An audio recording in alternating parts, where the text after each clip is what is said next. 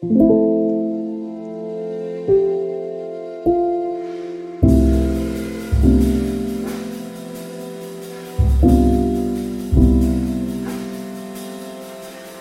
det att prata om allt? Är det till och med nödvändigt? Det här är en podcast som utforskar påståendet att hälsosamma relationer börjar med att våga säga som det är. Följ med in i en sårbart stark värld av både tårar och skratt. Varmt välkommen till Pingst Relationer.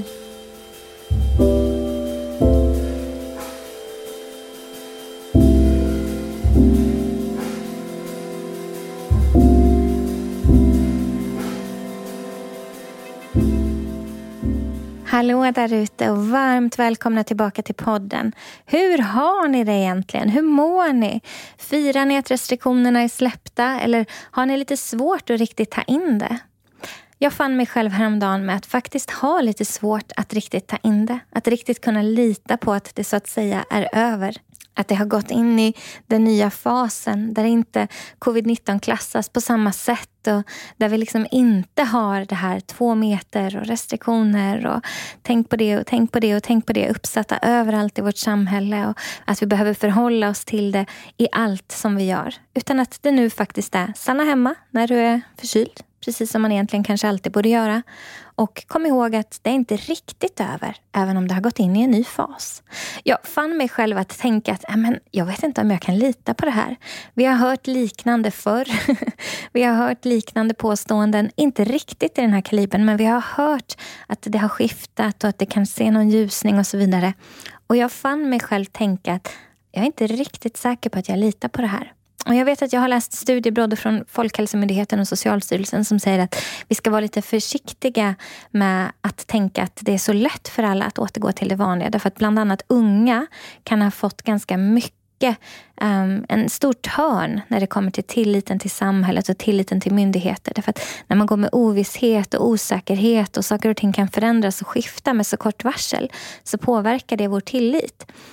Men det verkar inte som att det gäller bara de unga. För jag tror inte att jag kategoriseras in bland de unga som Folkhälsomyndigheten pratar om.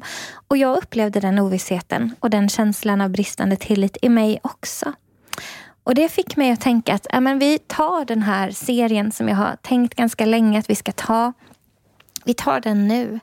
Idag ska vi nämligen börja en serie där vi pratar om psykisk ohälsa, psykisk hälsa, emotionell hälsa, existentiell hälsa. Eh, vi ska prata om det här med själen och tankar och känslor och handlingar. Hur vi mår och hur vi kan bearbeta saker. Och vi har ju varit inne på det såklart i precis vartenda ett av avsnitten. För att hälsosamma relationer funkar ju inte om vi inte är medvetna om hur vi funkar. Men jag tänkte att vi ska djupdyka lite grann i alla fall. I den mån jag har möjlighet att göra med mig själv och med gäster som kommer att delta också kring detta med psykisk hälsa. Och då är det bra att komma ihåg att jag är inte psykolog, jag är inte samtalsterapeut eller psykoterapeut. Jag har aldrig jobbat kliniskt inom psykiatrin. Så jag har ju egentligen inte mandatet och vetot att säga att så här är det.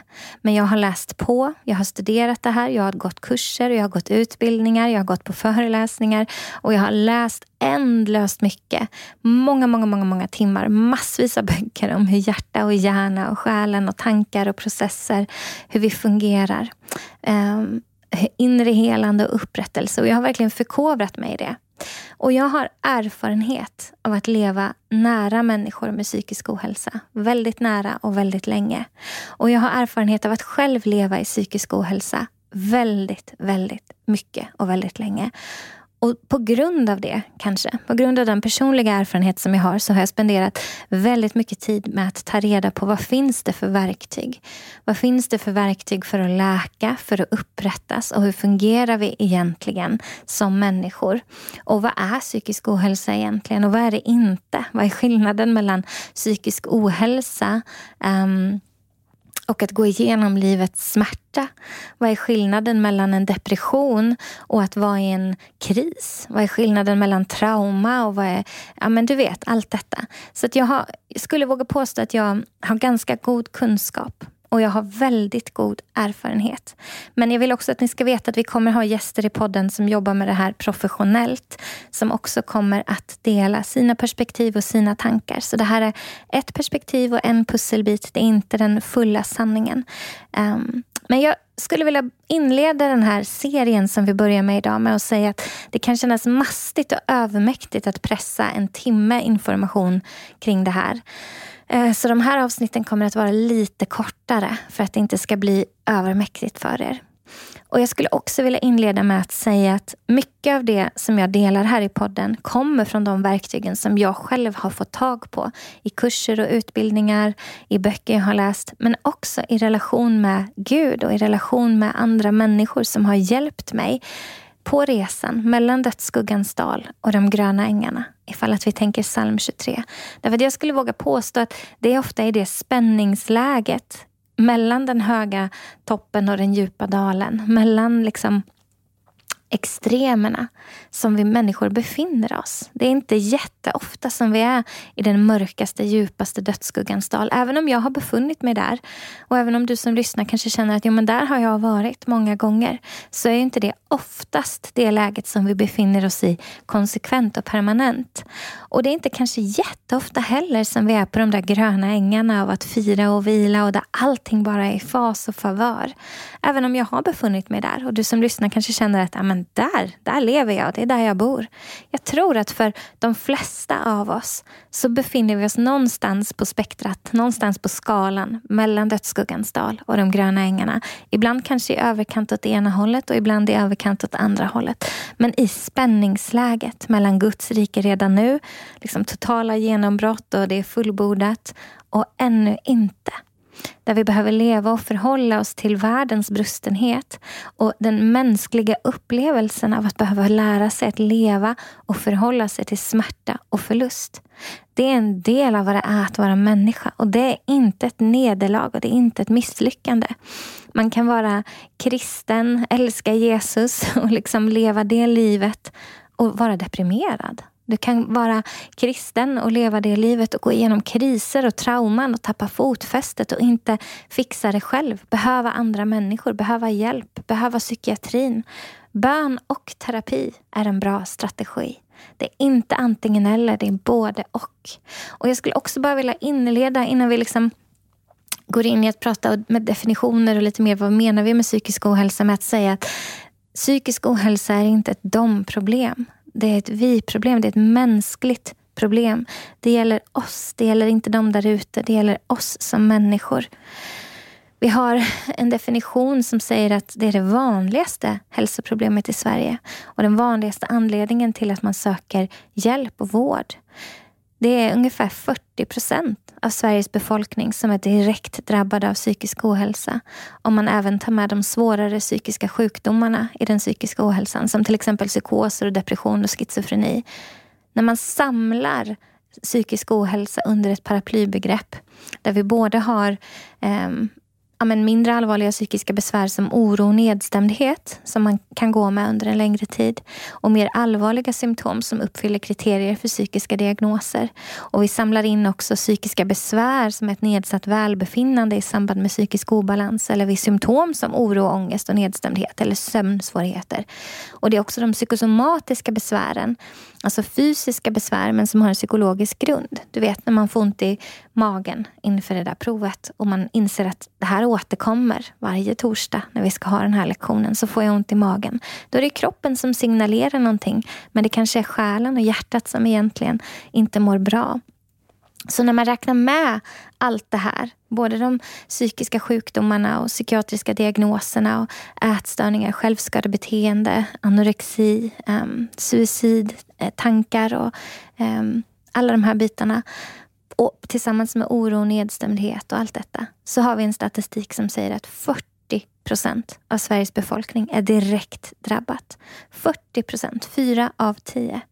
Och om 40 procent är direkt drabbat så innebär det att det här är du och jag i någon given säsong i livet som går igenom en akut stressreaktion eller tappar fotfästet eller går igenom en kris eller trauma eller bägaren rinner över och stressen blir övermäktig och vi går in i väggen eller du vet, går runt med en dålig arbetssituation för lång tid så att oron gnager på oss och det blir en depression eller någonting annat. Och vi ska gå igenom många av de andra anledningarna till psykisk ohälsa. Men det är viktigt att säga så här i början att det gäller inte dem, det gäller oss. Livet och livets brustenhet och sårbarhet, den kan hända och den kan drabba och den drabbar och den händer oss alla.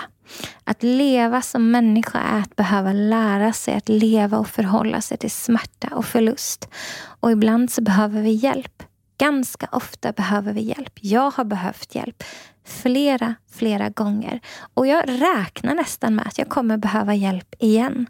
Hur mycket verktyg, hur mycket läsning jag än liksom går igenom så tror jag att ingen av oss är liksom immun mot detta med att själen kan komma i obalans. Att kroppen kan komma i obalans, att kriser kan hända och att vi kan behöva säga stopp. Här är gränsen. Nu behöver jag pausa och ta reda på vad som händer i mitt inre. Men om det är det vanligaste hälsoproblemet i Sverige, om vi har en statistik som säger 40 procent och om vi liksom sammanfattar psykisk ohälsa under ett paraply för att förstå vad det är vi pratar om.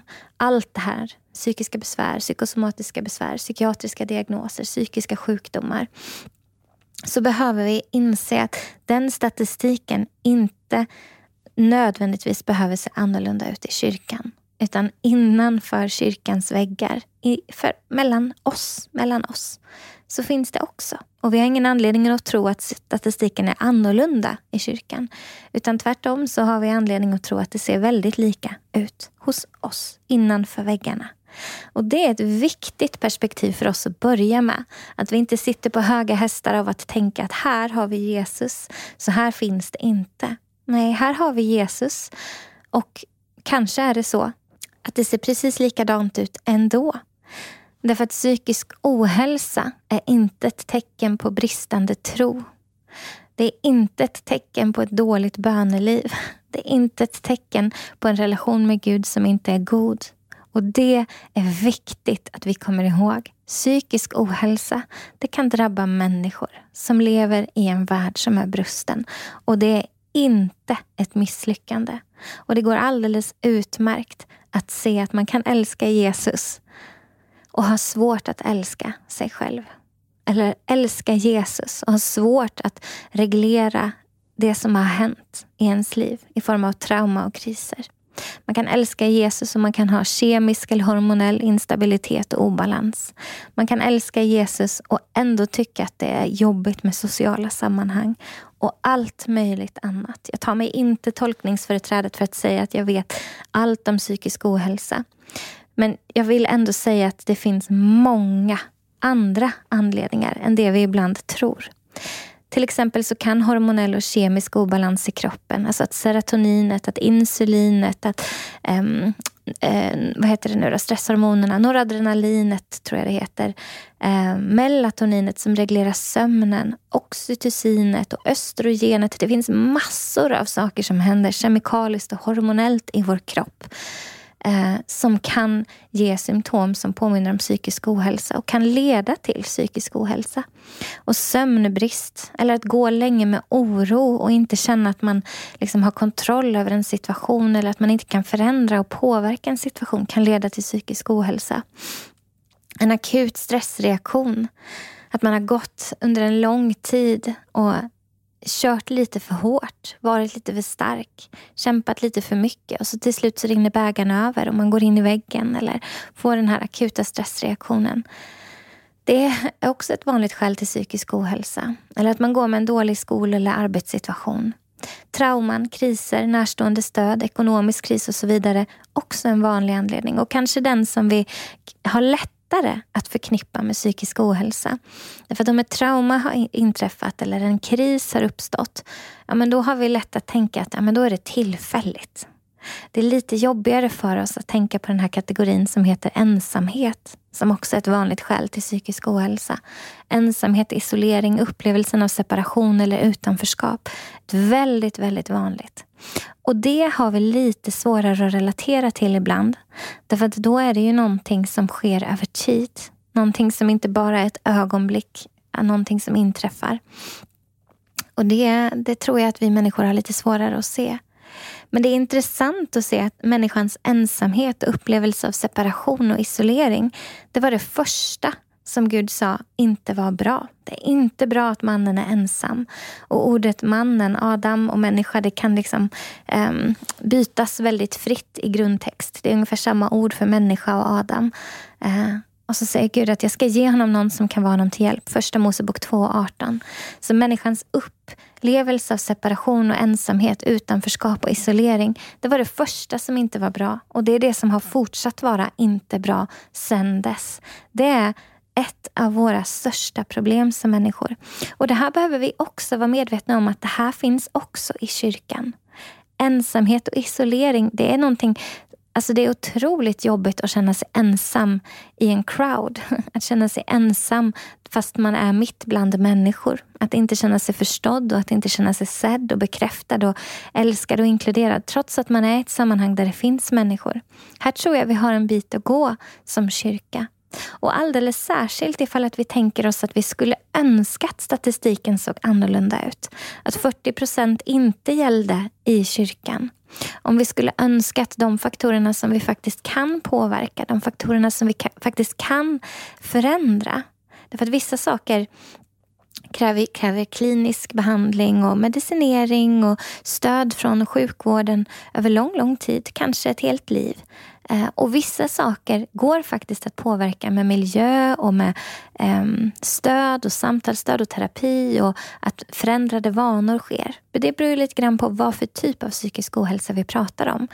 Men där skulle jag önska att kyrkan var en plats som faktiskt påverkade till det bättre. Att det var lätt och högt i tak att prata om det som är svårt. Att det var lätt att komma till kyrkan och inte känna sig pepp. Inte orka stå upp, inte orka liksom dansa och flänga runt med armarna och vara pepp och säga yes och ja, om man inte känner det. Utan att det är okej okay att inte vara okej. Okay, att det är okej okay att sitta ner, att det är okej att inte le och, och liksom, um, du vet, ha det här superexpressiva uttrycket hela tiden utan att det skulle vara okej okay att komma och vara precis där man befinner sig. Därför att bara den acceptansen och toleransen och det inkluderandet att du är okej okay precis som du är och du är precis lika välkommen, precis lika värdefull, tror jag. Och jag är ingen expert, men jag inbillar mig att det skulle förändra och att det skulle påverka eh, till det bättre. Det som faktiskt går att påverka. Om man tänker att vissa av de här faktorerna går att påverka och vissa behöver professionell hjälp och eh, klinisk hjälp. Men det som vi kan påverka ska vi väl påverka, eller hur? Så en människas upplevelse av ensamhet, den skulle vi kunna påverka till det bättre. En människas känsla av att få tillhöra och att vara inkluderad helt oberoende av prestation utan bara för att man som person är värdefull, sedd, bekräftad och älskad precis som den man är. Det är också någonting som vi verkligen skulle kunna påverka. Sen så finns det skyddsfaktorer och riskfaktorer ehm, och sådana saker. Eh, till exempel att man ja men du vet, om man har en god relation med sina föräldrar, man har en sund ekonomisk situation, en god familjesammanhållning, man är fysiskt frisk och har trygga vuxna runt omkring mig och så vidare. Bor i ett tryggt område. Då är det skyddsfaktorer som skulle kunna göra att man har lite mindre risk att hamna i psykisk ohälsa. Man är ju fortfarande inte immun mot det. Men det finns ett litet större skydd. Och riskfaktorer som missbruk i omgivningen eller psykisk ohälsa i omgivningen eller komplicerad familjehistorik, att man bor i ett otryggt område och så vidare skulle kunna ge en ökad risk. Och Det här är bra att ha koll på, egentligen inte som någon slags garanti men som en slags Ja, men du vet, man har lite koll på om man har en ökad sårbarhet eller inte. Och Sen så finns det ju så mycket mer att säga om det. Men idag skulle jag bara vilja ge en sån här övergripande bild. Um, någonting som ger oss ett samtalsunderlag när vi går vidare. Därför att i nästa avsnitt så ska vi prata om tankar och känslor och handlingar och tankebanor och tankeprocesser och vad Bibeln säger om det här och vad, vad som är liksom värdefullt att tänka på när det kommer till gemenskap och läkande. Men jag vill börja i den här änden att bara säga att det är ett vi-problem, det är inte ett dom-problem. Det kan drabba vem som helst och det är alldeles, alldeles, alldeles givet att vi tänker oss att det här är också i kyrkan. Och att det vi kan påverka och förändra, det som vi kan um, stötta människor i, det som vi kan göra för oss själva för att må bättre, det ska vi göra. Och då behöver vi höja vår kunskap, vi behöver höja vår kompetens, vi behöver få en ökad förståelse för hur det hänger ihop. Um, vi behöver få en ökad förståelse av skyddsfaktorer och riskfaktorer och ungas extrema utsatthet. Vi behöver få en förståelse för varför kyrkans miljö ibland inte har varit eh, en hjälp. Vad är det med kyrkans miljö och kyrkans kultur som ibland har varit snarare någonting som skälper människor i deras mående? Och hur kan vi förändra det till det bättre? Därför att jag har jättemycket hopp för psykisk hälsa och jag har jättemycket hopp för att det går att komma framåt, att må bättre, att kunna läka, att kunna få hjälp och stöd både från professionella psykologer, psykoterapeuter, samtalsterapeuter och att själavården kan hjälpa. Och att vi kan, jag menar bara genom att gå till en läkare och faktiskt få ta reda på hur det ligger till med det kemiska och det hormonella. Hur mår sköldkörteln? Hur ser järnvärdena ut? Har jag bra D-vitaminvärden? Att ta reda på det kan vara ett steg. Och ett annat steg det kan vara att säga, jag kommer inte vidare. Jag har känt att jag går runt i den här cirkeln. Jag har burit den här oron och nedstämdheten. Och jag är rädd att jag är på väg att bli deprimerad. Jag behöver hjälp. Ja, men att faktiskt då få hjälp hos ett proffs. Någon som vet vad de gör, som vet hur det funkar och som också har tålamodet och, och um, visheten att veta att det här är inte en quick fix utan det tar tid. Det tar tid och det får ta tid. Och ibland så är det så att vi behöver lära oss att leva med och förhålla oss till någonting under en lång tid och ibland alltid. Liksom, hela livet, kroniskt. Och jag tror på att det finns upprättelse och helande och att det finns befrielse och att det finns läkande. Och vi kommer prata om det också. Och jag tror också på att det är viktigt att se att det inte är den enda vägen som ett läkande kan ske. Att det blir det där ögonblickliga eller plötsliga eller det där som skiftar från stund till stund. Utan ibland så är det största miraklet av alla medlidandets mirakel. Att våga sitta med en annan människa i det som gör ont. Att våga stanna kvar i en relation. Att våga stanna kvar när det inte är självklart att det kommer vända. Och att faktiskt vara närvarande i det och stanna kvar och säga att du är värd min kärlek och uppmärksamhet och tid och bekräftelse alldeles oberoende på om jag kommer se en förändring i ditt mående eller inte. Därför att du som människa är värdefull. Och jag kommer faktiskt stanna där för att det här kommer bli en serie och det kan hända att det blir lite bonusavsnitt så att de kommer lite tidigare så att vi inte har för långt mellan varven i den här serien. Men jag vill stanna där för dagens avsnitt så att vi bara kan liksom eh, vad heter det, digest, smälta det lite grann. Eh, vi problem, inte dem. Det här är någonting som drabbar människor. Och eftersom vi är människor som lyssnar på den här podden så behöver vi höja vår kompetens, höja vår empati, höja vår förståelse, vår medmänsklighet så att vi kan möta oss själva och varandra med mer kärlek och mer empati. Och komma ihåg att bön och terapi, det är en bra strategi. Det är inte antingen eller utan det är oftast på den här vandringen mellan dödsskuggans dal och de gröna ängarna där vi får tag på verktyg om vem Gud är och vem jag är och vad det är att vara människa, hur jag funkar, ande, kropp och själ, hur psyket funkar, hur själen funkar. Och ibland så får vi tag på verktyg som hjälper oss att läka och upprättas. Och jag hoppas att det här avsnittet inte var alldeles för rörigt utan att du fick tag på någonting som gav dig lite mer insikt och lite mer förståelse. Så kan du se fram emot ett avsnitt ganska snart igen. Jag är jätteglad att du har lyssnat och jag ser fram emot att mötas snart igen.